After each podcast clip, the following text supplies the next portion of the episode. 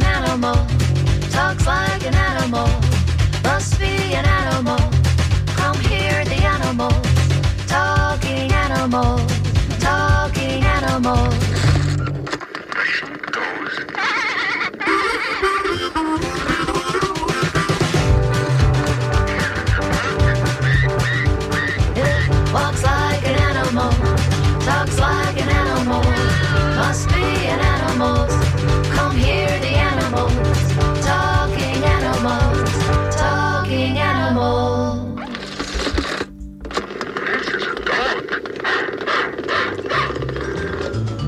Good morning. This is Talking Animals on WMNF. I'm Duncan Strauss. My guest today is George L. Heinrich, a field biologist and environmental educator specializing in Florida reptiles. He operates a St. Petersburg based company, Heinrich Ecological Services, that conducts wildlife surveys and research, natural history programming, and nature based tours. Heinrich also serves as the executive director of the Florida Turtle Conservation Trust. So today, Talking Animals becomes Talking Turtles, which will likely involve discussing the Big Turtle Year, modeled after that birding competition known as the Big Year. Where essentially the objective in both cases is to identify as many species as possible in a calendar year. Other likely topics this morning include some turtle species specific to Florida, also traits of the diamondback terrapin and the threat that crab traps pose to these turtles, and a bit of an overview of the Florida Turtle Conservation Trust. So much to discuss when I speak with George L. Heinrich in a few moments here on Talking Animals on WMNF. Later in today's program, I'll speak with Ray Allen, producer and co-host of Cats on Film Pod, a new podcast in which Allen and her feline sidekick Skipper review movies that feature cats, framing their assessments chiefly around the felineness of the kitties and the humaneness of the humans. And they do this in brightly produced episodes, usually running just three, four minutes, five minutes the longest. More on this later. Right now, though, let's talk turtles with George, with the reminder that I invite you to join the conversation by calling 813-239-9663, emailing dj at wmnf.org, or texting 813-433-0885. This is George Heinrich on Talking Animals on WMNF. Good morning, George. Good morning, Duncan. Thank you for joining me on Talking Animals this morning. Well, thank you for inviting me on your show. For sure. So, a guy like you probably doesn't develop a passion for turtles late in life, I'm guessing. So, tell me about your time as a kid. What animals were you most interested in, and how did you spend your days in your formative years? I grew up in New England, uh, Connecticut specifically, and uh, have been interested in turtles ever since I was a young kid. My dad brought home a, a box turtle, and I had that for a short period of time uh, when I was five years old. And uh, have been interested in turtles ever since. So, is it just that that box turtle spurred your interest, or you, did you have interest before? Because I would assume that something prompted bringing the box turtle home to begin with. Uh, I think my dad was out fishing, as I remember, and found the turtle, uh, brought it home, and I don't recall having any interest in turtles before that. Okay. I guess that was the trigger that got me interested in uh, those. All right. Later on, he brought me a, a spotted turtle a few years later, and uh, after that, I was hooked on turtles the rest of my life. Wow. Okay.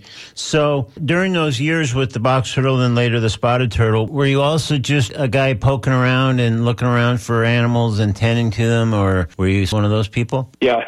Yeah. Yeah, I was one of those people. I spent a, a lot of time in the uh, in the woods. We lived in uh, a rural part of, of Connecticut at the time, and uh, there was a lot of woods just across the street, hundreds and hundreds of acres. So I'd be in there all day long looking for salamanders and climbing in trees and catching turtles and playing in creeks and so on. Were you just looking around for anything you could find, or did you have other interests in, in critters? Uh, even though at home you had the box turtle, then subsequently the spotted turtle, were you just sort of always kind of interested in just seeing what was out there and what you could kind of uh, find? Yeah, I just enjoyed exploring the woods. My friends and I would, you know, build forts and dig forts underground and uh, be gone from breakfast to, to dinner time. And it wasn't just looking for, for wildlife. It's, you know, all the usual stuff kids do Sure. And they're off by themselves. Yeah. And then how do you think poking around, having the box turtle, spotted turtle, etc., how did those experiences shape you, do you think, now looking back from where you sit today? Uh, my parents took me to the zoo a lot when I was a kid, the Beardsley Park Zoo in Bridgeport, Connecticut. And uh, I, I guess I had told them when I was very young I wanted to work in a zoo. And then when I was a very young adult, I worked for a while at a zoo for several years while I was in college. Oh, yeah. What zoo was that, George? In Memphis.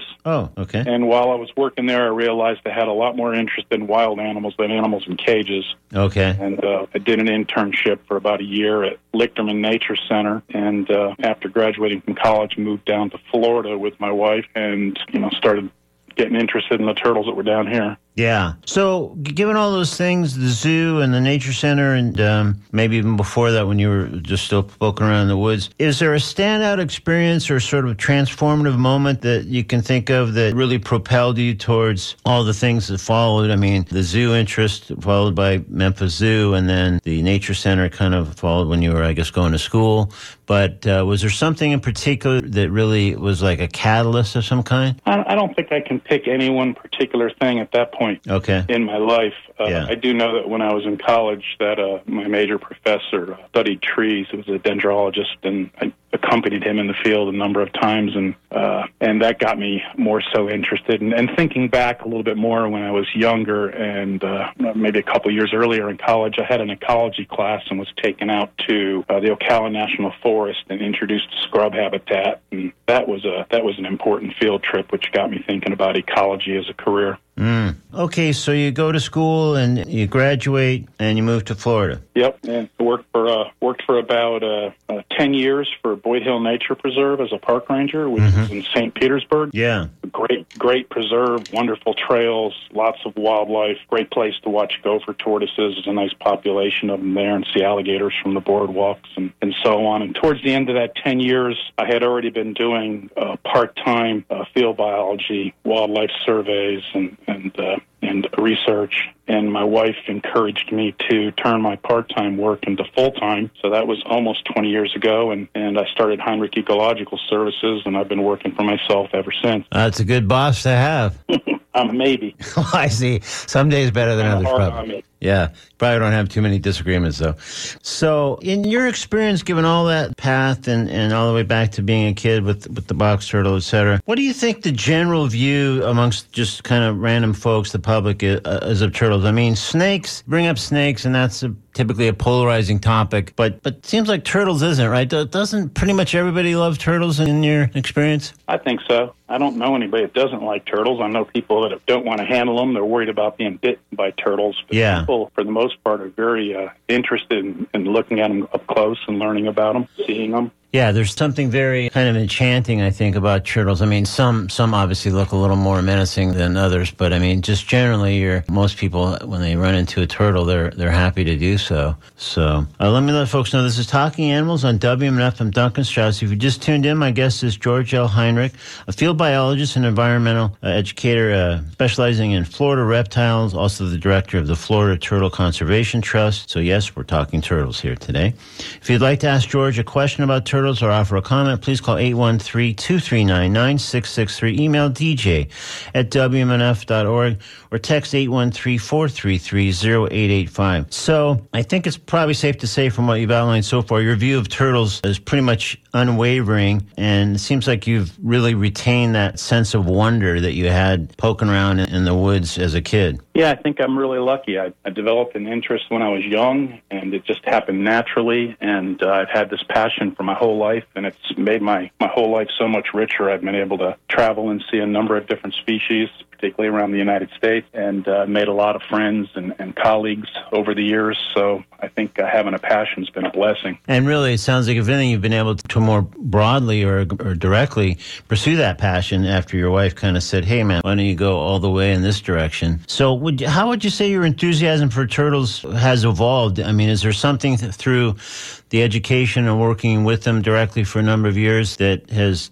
added some other dimension to that enthusiasm? Um, yeah, I've I've also had a secondary interest in in uh, environmental education have been doing a lot of uh, programs for the public about wildlife conservation and also teaching uh, some summer nature camps at, at local preserves here in Pinellas County, um, Weedon Island Preserve and Brooker Creek Preserve and Boyd Hill Nature Preserve, and have kids, you know, seven to eleven years old for turtle camp in the fall and herpetology camp in the summer, and and uh, I see a real value in, in getting these kids interested in turtles. It, it supports my bigger mission, which is to, to find ways to conserve turtle populations, particularly in Florida. And do you find that as you're teaching these kids that they get jazzed, kind of excited the way you were when you were probably their age? Some of them, some of them do, but you know, so many kids nowadays are, are into technology, and Yeah. parents are keeping them close to home or indoors and the air conditioning, and they're hooked up to electronics. And Yeah. And my goal in my programs has always been to get the kids to turn off the electronics and go outside and, and look at things, whether it's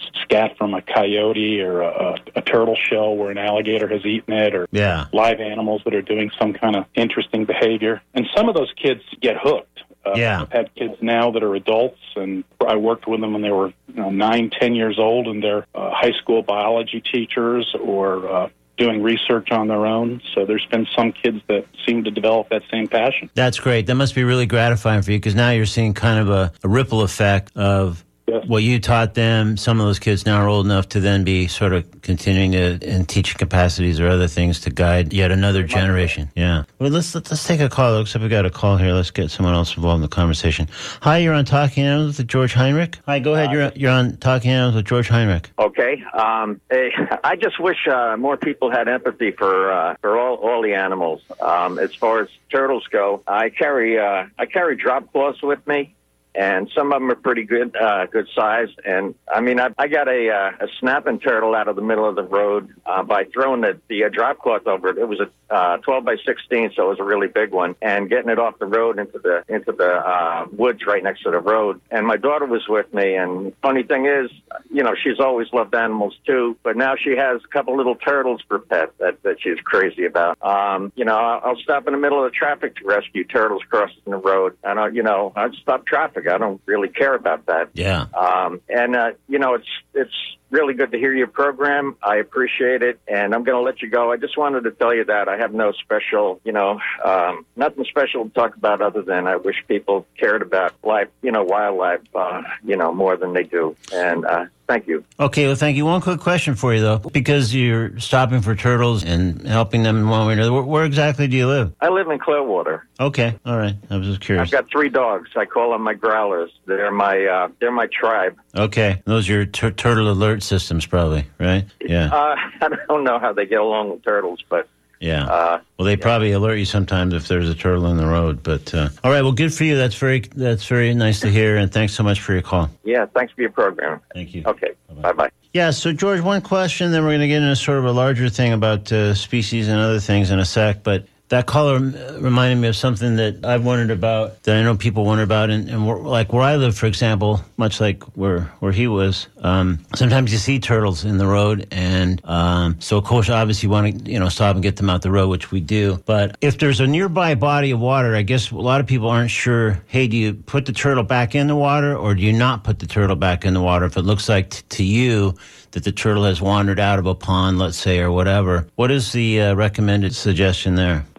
Now, there's not one specific answer that fits all species, so Okay. it depends on what kind of turtle Okay. it is. Uh, First of all, if a turtle's crossing the road and you can safely assist it, which is a, a big consideration, yeah. um, only move it in the direction that it's going. Okay. Because if you move it back to the other side of the road, it's likely just to try to cross the road again. Sure. If it's moving in that direction, it's either going to uh, to perhaps nest or move to another body of water or so on. So then it depends upon what kind of species it is. If it's a box turtle or a gopher tortoise, you, you don't want to be putting it into the water. Right. But generally, I try to move them across the road. On occasion, if, if the pond is another 30, 40, 50 feet, and that's the direction they're moving in, I've gotten them away from the road to the edge of the water and then let them make a decision what they want to do. Okay. Yeah, that's the sense I've gotten. But this is why I'm happy to have a turtle expert here is that if there is a pond and they seem to be heading that way, and especially if they're on the road, so you want to get them out of the road regardless. But then if you can get them towards the pond, but the, I guess the key thing is to not put them in, but get them to the edge of it, and then they'll decide from there. Yeah, especially if you don't know exactly what species you have. Some people pick up gopher tortoises and take them to the water and throw them in, and these are, are terrestrial turtles, don't belong in the water. Yeah. you're really helping them any, you're actually harming them. Right, for sure. I got you. Okay, let's take one more call and then we'll get into sort of one of our bigger topics here. Hi, you're on Talking Animals with George Heinrich. Hi, my name is Grant, Hi, Grant. and um, the timeliness of this program is impeccable. Just 15 minutes ago, I was driving along Spring Hill Boulevard, Hernando County, and I saw a gopher tortoise walking in the middle of the road. So I had to stop my truck and get out and uh, carry it to the side of the road. So the, tur- the turtles and the tortoises are constantly getting out here on the roads for one reason or another. Wow. I wanted to share that. Yeah, that is timely. I hope they're listening with the best of their ability to WMNF right now. All right. Thank you very much. Okay, Have thank you. day. Thanks for your call. So, George, uh, we talked about turtles and species and different things, and how, again, well intentioned people could be trying to help a, cur- a turtle get across the road, but then plop them in the pond and sort of do the wrong thing.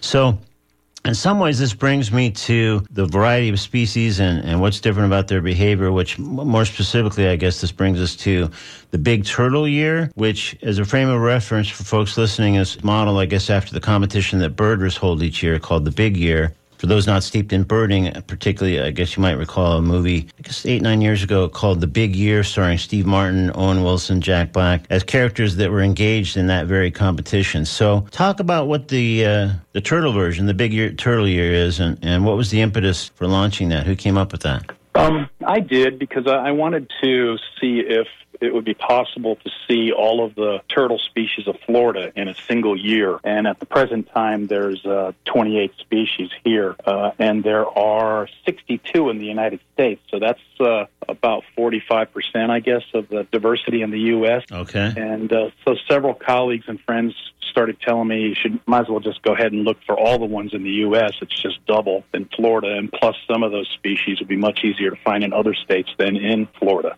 So uh, a colleague and I, Tim Walsh, uh, Tim and I run the uh, Florida Turtle Conservation Trust. We we hatched out this idea to try to travel around the country, and uh, I went on all of the trips. Tim joined me uh, on a few of them when he was able to get away from work and, and participate. And uh, he built a, a website, and together we put together this uh, conservation education initiative to try to introduce people to the diversity and natural history and conservation of turtles in the United States, which is the most turtle rich country. Only uh, Mexico is behind us. They have 49 species, and we're at, at 62, so that's a, a sizable number of turtles. There's only about, at present, 349 species recognized uh, around the world. And they're such a diverse group in, in size from turtles that are small, like common musk turtles and bog turtles, that you could have two or three in your in your hand sitting there, all the way up to leatherback sea turtles, which can be seven feet or more and, and uh, weigh over a thousand pounds. And uh,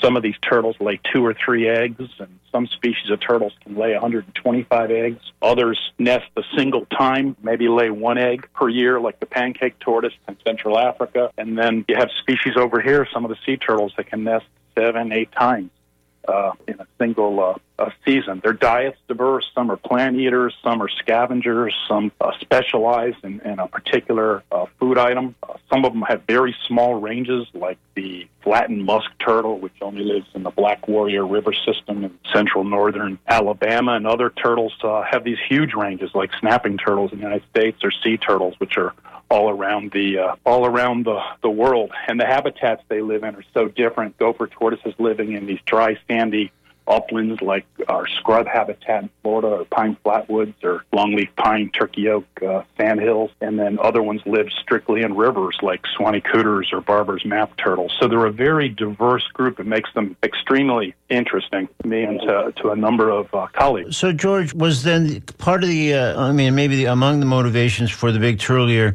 was just this that it's a great jumping off point to discuss turtles, but also the huge array of turtles, how they live, what, where they live, what sizes they might be, other things about them. And it's just like sort of a natural discussion when you're having a this year long self conceived competition to see as many of the species as possible in the U.S. Yeah, I think so. Um, we we had hoped to enlighten people about particularly the conservation needs of these species and what the threats were uh, to a number of them, like with gopher tortoises, the habitat loss where they occur here without fragmentation. So a lot of our reserves are just off by themselves, not connected to anything, or have inadequate fire regime. Gopher tortoise habitat needs to be burned. So if it's not being managed, various types of land management efforts like uh, taking out non-native species of vegetation and, and burning the area so you have a nice healthy environment for tortoises or, or things like diamondback terrapins which are drowning in, in crab traps throughout their uh, their range. Yeah, I want to come back to that and spend a bit more time on that. But before we leave this, I mean, one of the things that I was curious about, among other things, about the big turtle year is, is this, since this is something you created, obviously, is this something that's ongoing or people now just much like with, with the birding counterpart, just do it on their own? And is there any place that people would report how many species they saw that year or does it, does it operate independently now? It's, there's nothing uh, there's nothing formal. I mean, Yeah. we called it the Big Turtle Year because there hadn't been one to our knowledge. Right. and uh, we spent a, a year doing it in the field. And uh, since then, since 2017, it's been pretty much just giving lectures around the country about about this project and about the ecological importance of of, uh, of turtles, and uh, writing a couple magazine articles, and just try and get the word out about about turtles using the big turtle year as a, a mechanism. I have heard from people telling me that they're now uh, doing their own big year in their particular state. Uh, I don't know if anybody's trying to do the whole country in a year. There are uh, people now trying to do all of the turtles in the U.S., but not in one particular year. Yeah. So you really have spurred obviously some significant interest because if people are really trying to see that many, even if they don't feel like they need to do it in 12 months or whatever, that suggests uh, some pretty serious passion that has uh, been un- unfurled here. Yeah, I think uh, people that are interested in turtles, particularly to the level uh, of, of my colleagues and I, where we're working with trying to save particular uh, species, then, then that's the uh, that's the case. All right. Well, let's take. We have some other callers and some other emails. Let's try to get to more of them. Hi, you're on Talking Animals with George Heinrich. Hey, how you doing? My name is Glenn. Um, Hi, Glenn. I work at Florida Rescue Farm. Um, I'm a caretaker there, and um, what we do is we have about five and a half acres, and we de- the three of it we dedicate to wildlife. And it's been super beneficial, and it's something that I think maybe this guy uh, might want to look into. Is getting what we promote is, you know, if you do buy land, put some aside for the wildlife. And um, we have gopher tortoises in there. I got red eared sliders. We got salt. Uh, we have a giant pond also. Um, snapping turtles, and um, it has worked. There is an abundance of life in there, um, and it's just a small area. Um, and I just wanted to see what this guy thinks about, you know, people when they do buy property and when they do take into consideration the wildlife and um, what's already there, you know, because you're moving on something that people are already living there, you know. So Yeah. You should, you know, you should maybe uh, consider that out, out of respect. Right. Um, and that's that's all I had to say. Okay. Well, I appreciate the call, and it sounds like really just by virtue of earmarking part of those acres for wildlife, you- you- in some ways, maybe even offset some of what George has already mentioned about some of the, the habitat concerns for certain uh, species. I just tuned in on you, so I didn't get, I didn't hear him talking about. I just Okay. Well, he may he may respond to what you said uh, just generally. Thank you. Okay, thank- Thank you. Thank you again for your call, George. Yes.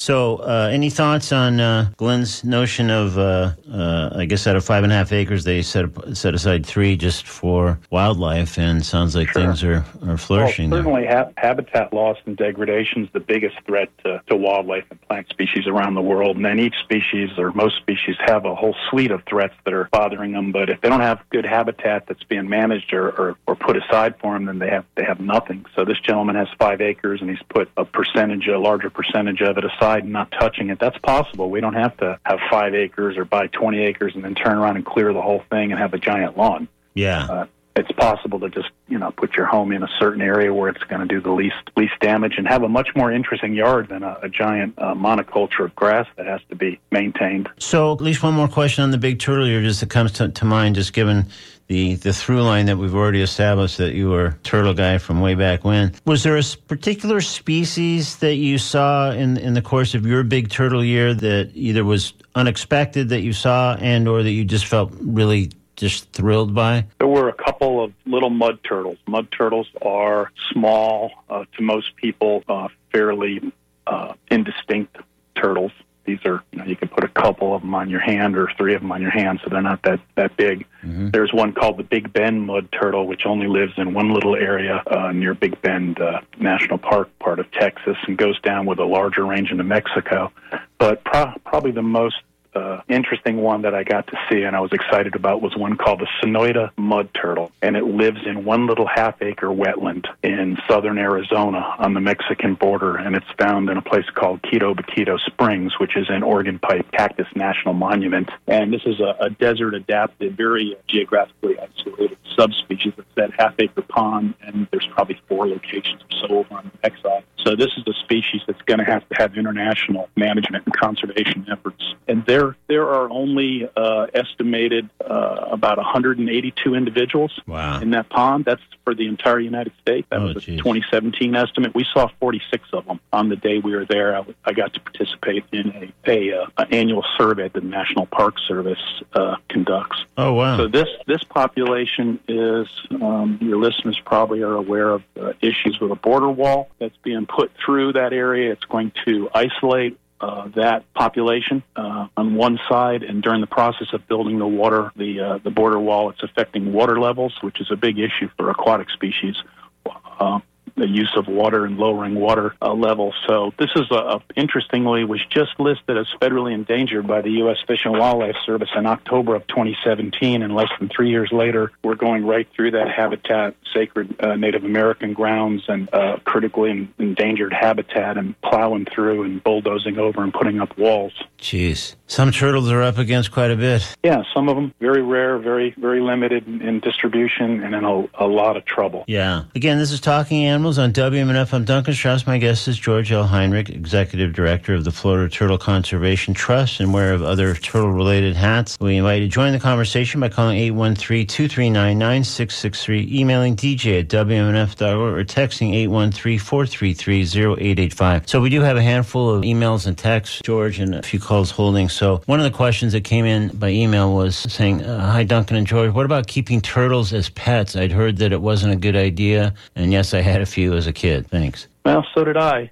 uh, and and a lot of my colleagues, and I've had discussions about the problems with taking turtles out of the wild. But certainly, a number of us have had turtles as pets, and it's probably gotten us interested in what we do now as as uh, field researchers and and conservationists. But the removal of wild turtles from the wild at this point is just not sustainable. And for a number of species, it's a, it's a, a huge threat, like diamondback terrapin. Uh, diamondback terrapins are a species that live strictly in coastal waters.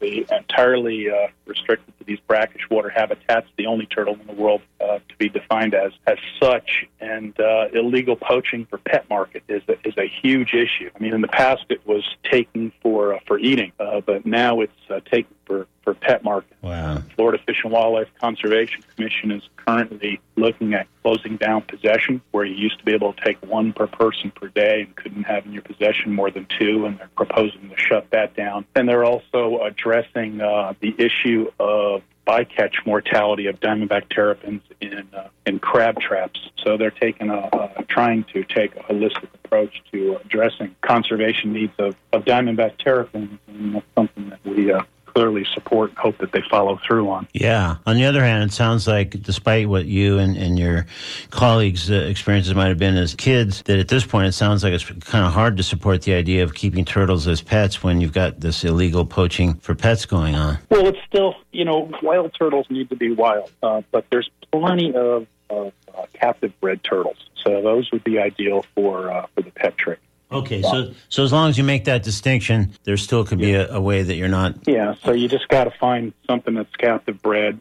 It's been raised in captivity for many generations. Certainly, at one point, something was taken out of the wild to start that whole process, but at this point, it's not sustainable to take uh, turtles out of the wild, and you can still keep uh, pet turtles by buying captive bred turtles, as long as they're ones that are uh, you're allowed to legally possess. Yeah. All right, I'm going to get at least one or more of the callers, but let me just ask one of the many questions that have come in by email. This might be a tricky one, but maybe not. What's your favorite turtle? Someone asks here. I get asked. Almost inevitable, right? Wow. Yeah. Yeah, and uh, I guess right now I have three favorite turtle species: uh, diamondback terrapins, gopher tortoises, and Suwannee cooters, and that's because that's the species that I'm studying in the in the wild. I remember many years ago I was giving a talk at a conference, and afterwards uh, my wife told me that somebody came up to her and said, "What's your husband's favorite turtle?" And her answer was, "Whichever one he's working on at the present." I see. so they're they're all interesting to me. yeah, so there's kind of a rotating favorite, or sometimes the three at once. So, all right, let's take another call. around the country that I'm thrilled to see, like wood turtles in Michigan or Connecticut, because I got to see those as a kid growing up. But Yeah. but they they all are are important ecologically, and they all, as I said, have their their own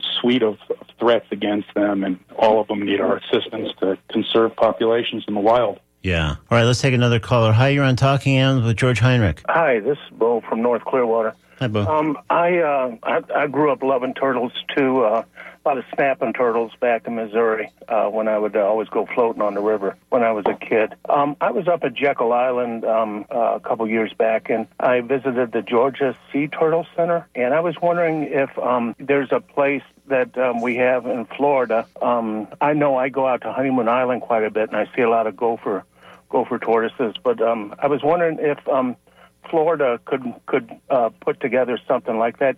Uh, that Sea Turtle Center. Um, you know, it would be great uh, education, and I'm sure they make quite a bit of money. Okay, thanks for your call. Mm-hmm. George? Yeah, so there are sea turtle centers in Florida or marine marine centers that uh, have sea turtles as a focal species or almost entirely as their their focus. Uh, over here on this coast, you know, Mote Marine works with uh, sea turtles on the beach, nesting sea turtles, uh, also uh, uh, rehabilitating sea turtles, and uh, several of them on the, the East Coast. I can't think of any uh, facilities that are doing uh, uh, the same thing with gopher tortoises or diamondback terrapins. Uh, certainly, educational programs with nature centers, and there there are in the, in the U.S.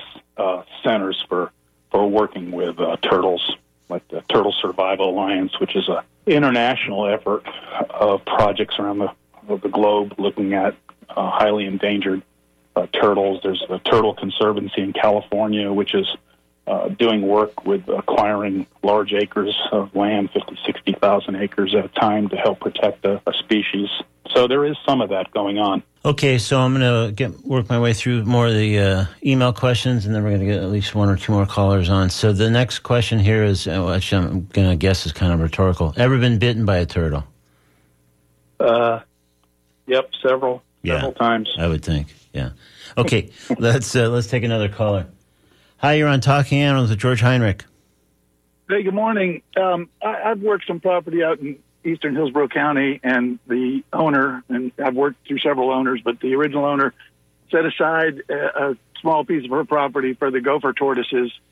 Um, oddly enough, her reasoning was, you know, her family was poor and lived in the glades, and they relied on the turtles for food at one time. And so she was paying them back. But at one time, they said that there were some respiratory problems or diseases uh, that afflicted these turtles, and that by moving them, you were doing more harm. Now, I won't, you know, debate the imperative of getting anything out of the road, but is moving these gopher, tortoises still a problem? And I'll hang up and listen. All right, thanks for your call. Thank you. Well, it's certainly a consideration. It was more of a concern in the 90s when uh, researchers first started looking at this upper respiratory tract disease, which is actually caused by a mycoplasma uh, and lives in the epithelium of the nasal cavity. And tortoises are highly social, so they're nose rubbers and can easily pass this back and forth. Uh, but it's it's to the point that tortoises have become so rare that, that that's not a consideration. Uh, they're they're they're still moving tortoises now out of harm's way instead of burying them alive like uh, they used to do, and they're being moved to uh, protected lands in different areas. But the bottom line is we're still losing uh, habitat for for species. There's a net loss every time you develop another five acres here or ten acres there, even though you're moving the tortoises. All you're moving are the tortoises. Uh, yeah, always, uh, always tricky. Here's here's another email question that actually was going to be part of my. We are still talking about the big turtle year, but uh, we got sidetracked with all the other nice calls and questions. But this one says, uh, "Are there turtles on your bucket list?" I guess m- meaning still yet to see. There are three species left in the U.S. that I haven't seen. During the big turtle year, I only missed two. I got uh, 57 out of the 59 we had on our list at the time. And since then, they've described a new species and took one and split it into two species. Wow. So there's a northern western pond turtle in northern California, and a yellow mud turtle, which should have been easy enough to see, but I, I just didn't get it Mm. out west. And uh, a new species, a relatively new, called the intermediate musk turtle, which is in the western panhandle in southern Alabama. So at some point, I hope to make a trip and pick up those three. My money's on you, George. Something tells me you're going to see those. I hope so. Yeah. Okay, let's take another caller. Hi, you're on Talking Animals with George Heinrich. Hello, it's you. Go ahead, please. Hello, are you there? Okay, we're going to move on then. Sorry. So, George, tell us a little bit. I've alluded to it. You've alluded to it, but uh, uh, since you're the executive director of the Florida Turtle Conservation Trust, give me just a quick bit of an overview, if you would. When was it founded? What is its mission, and so on? Well, it was founded in uh, 1999, so we're uh, 21 years old this fall, Mm-hmm. and it was established to uh, address uh, conservation needs of Florida's non-marine turtles. So there are a lot of groups working on sea turtles or marine species, and, Yeah. and we're trying to uh, create awareness and do conservation projects for things like gopher tortoises and diamondback terrapins and various riverine uh, uh, species. We do uh, uh, a lot of educational work, uh, have developed uh, educators' guides about diamondback terrapins, and a lot of put together some symposia and workshops for different for different groups, for land managers or for researchers. And for the last several years, we've been doing a lot of field work looking at the distribution of Suwannee cooters, which are a riverine species, and our information on what river systems they live in in the in the southern part of their range, which is down here around Tampa Bay, was uh, uncertain and hence a conservation concern. And uh, certainly understanding geographic distribution of a species is vital to any type of appropriate conservation and management efforts. So I think the Florida Turtle Conservation Trust best described as a, a nonprofit organization that divides its time between uh, educational programs and also uh, field projects like the Big Turtle Year. Yeah, gotcha. Okay, so we're sort of nearing the end of our time, sadly, but we're still going to get a couple more callers in and some maybe a couple of my own questions in and email questions coming in too. So, hi, you're on Talking Animals with George Heinrich. Hello, George. Thank you very much. Duncan, great show. I have a quick question, and I'll take my answer off the air. Uh, a friend of mine rescued a tortoise. I'm not sure if it's a gopher or a bok, and it lived on board a boat with me and my dog for four days, and I found a large area of woods to re- release it to where it would be safe. My question being, is there any type of particular plant that I can put there to attract him where we might be able to reunite my dog and I with with Thomas the tortoise, as his name is. Uh, he loves cat. Uh, I gave him some cactus, but if there's anything I can plant to kind of bait him in so we can reunite from time to time, and I'll take my answer off the air. Great show. All right, thank you. Uh, thank you. Thank, thanks for your kind words. Thanks for your question, George. Yeah, I didn't ca- I didn't catch part of that. I thought I heard something about a boat at one point. It sounds like the gopher tortoise, as I understood it, is currently uh, living with, with this gentleman and his dog on a boat, but they're looking to release it, and I think trying to find what kind of plants that the, the tortoise would be maybe most attracted to to either help release it or beyond that, I wasn't quite sure, but I think that was well, the core question. There's, there's a couple couple points there. One, uh, gopher tortoise, they're a state threatened species, so uh, picking it up and putting it on a boat is a, a violation of uh, state law, and certainly not in the best interest of, uh, of tortoises. They live in uplands and they have a wide uh, diversity of plant species they, they eat. So the second part of the question about putting cactus or a particular plant out there, it's it's not one particular plant's going to attract it. Um, if they just take the turtle and put it back to where it came from, hopefully they know that it's gonna it's gonna find the diversity of, of food that it needs to uh, to uh, to eat. Problem is, a lot of people pick these turtles up and they move them elsewhere and they don't know where they came from. And gopher tortoises have a homing ability, and you release it, and it might try to wander for miles and end up crossing highways or in a swimming pool or, or something. So the first step for that gentleman would be to try to find out where it came from and get it back to that location. Yeah, get it off the boat and back to where it came from, I guess, as succinctly as possible. So, uh, Yep. all right, George, we're just almost at the end of our time, but here's one, one of the email questions kind of dovetails with what we just were talking about, and, and, and an interesting question beyond that, I thought. If we have property with gopher tortoises that we know of for sale in this county, do we have an obligation to protect it rather than let it be sold to developers? Well, you know, we have property rights in Florida, so people can can sell or develop their property as long as they have the permits and are doing it all legally. You can't go onto a, a, a piece of upland habitat where tortoises live and just start clearing it and burying them alive.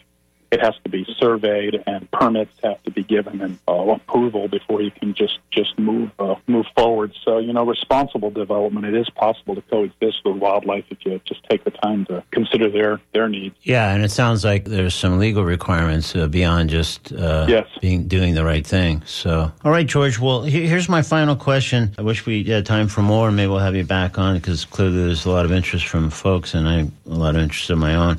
And as a side note, by the way, I should mention that I was happy to see that in your account of the big turtle year that a few of the key turtle sightings happened near where I live, over in, in the Jupiter Jupiter Farms uh, area with uh, a lot of those uh, sea turtles. But um, but anyway, here's my question. So, if someone came by with sort of a magic wand, wiping out all your obligations and responsibilities, work wise and otherwise, for tomorrow, how would you spend it? What What would you go out and do or see? Uh, I think that if I didn't have commitments in Florida with with uh, with uh, turtles and work here Mm-hmm. and grandchildren, that I'd I'd like to travel more, spend extended periods of time in the, the southern Arizona desert and up in uh, the, the mountains in the Carolinas.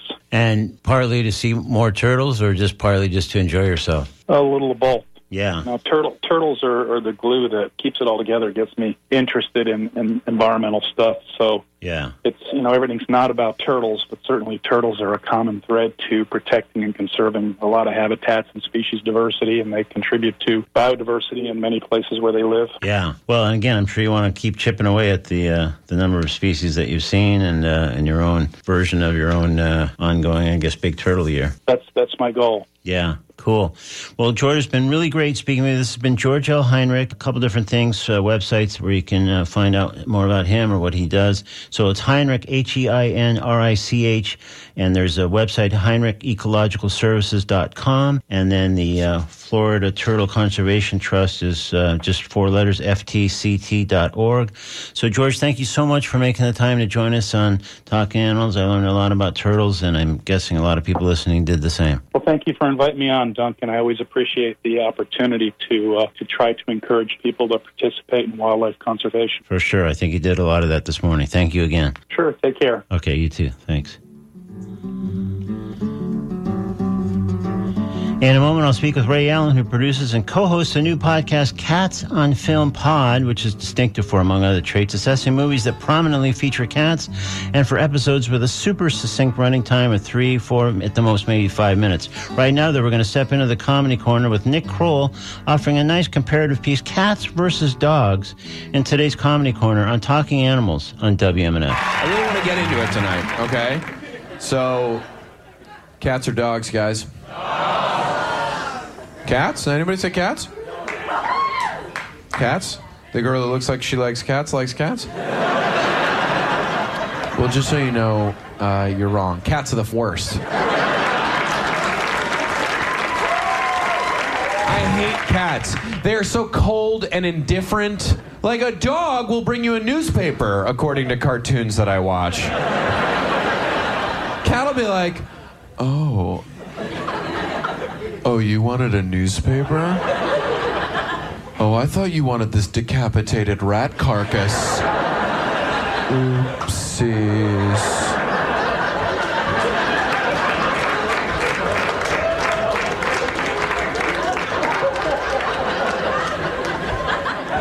I have never seen a blind person with a cat before.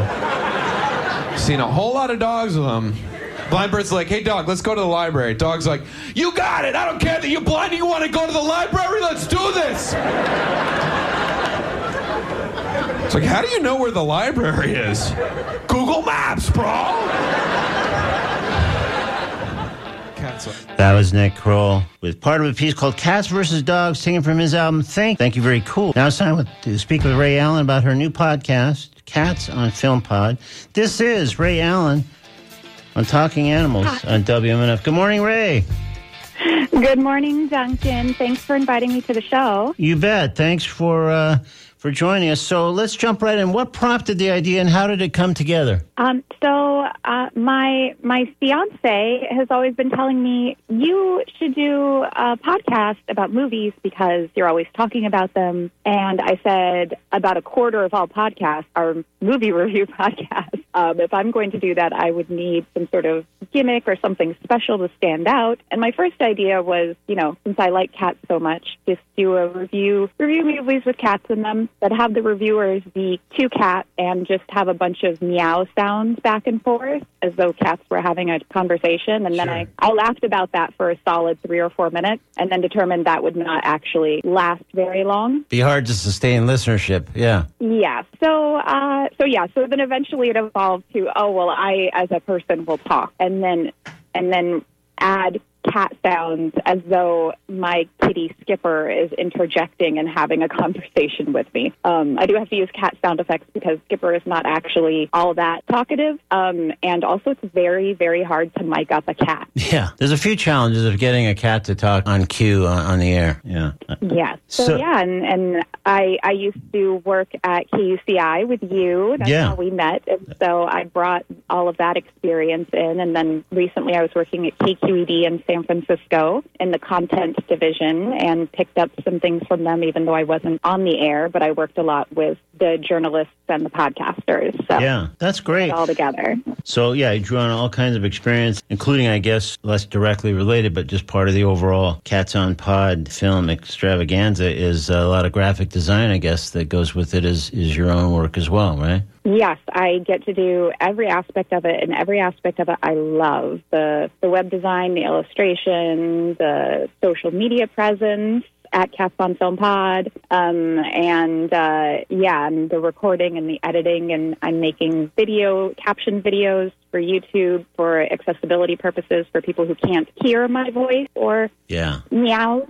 Right. Um, they can just, um, and it's got me back into drawing like I hadn't done in many years. No, that's great. I, when I posted this, uh, something about this on Instagram last night, a- an agent I know remarked on the graphic design as well as all the other elements. So uh, that's notable. So here, here's something else that's notable about Cats on Film Pod that I mentioned earlier, but it's pretty striking that the brevity of the episode certainly stands out from a lot of podcasts these days. So what was the thinking there? Like, that's exactly why? I mean, we, we only have about 20, 20, 30 more seconds, by the way, Rachel. But so was it just like, hey, most of them are an hour or more, so I'm just going to do this three, four, or five minutes and get keep it really tight? Well, uh, there's only so much to talk about how a cat is represented and treated in a movie. I am. True. I am later this year going to review the documentary Kedi, which is all about cats. Okay. That episode will probably be longer or possibly be a two-parter. Okay. But I didn't want to drag it on just for the sake of filling out a longer time slot. Gotcha. Well, it's really cool, and I really like it, and it's new, and it's called Cats on Film Pod, and there's a website, catsonfilmpod.com. It's also, as we just noted, on Instagram. It's very easy to search, and just really well done. So, Rachel, congratulations. Thanks for joining us on Talking Animals, and good luck with the podcast. Thanks. You too. Bye-bye. Bye-bye. It's Talking Animals on WMNF Tampa.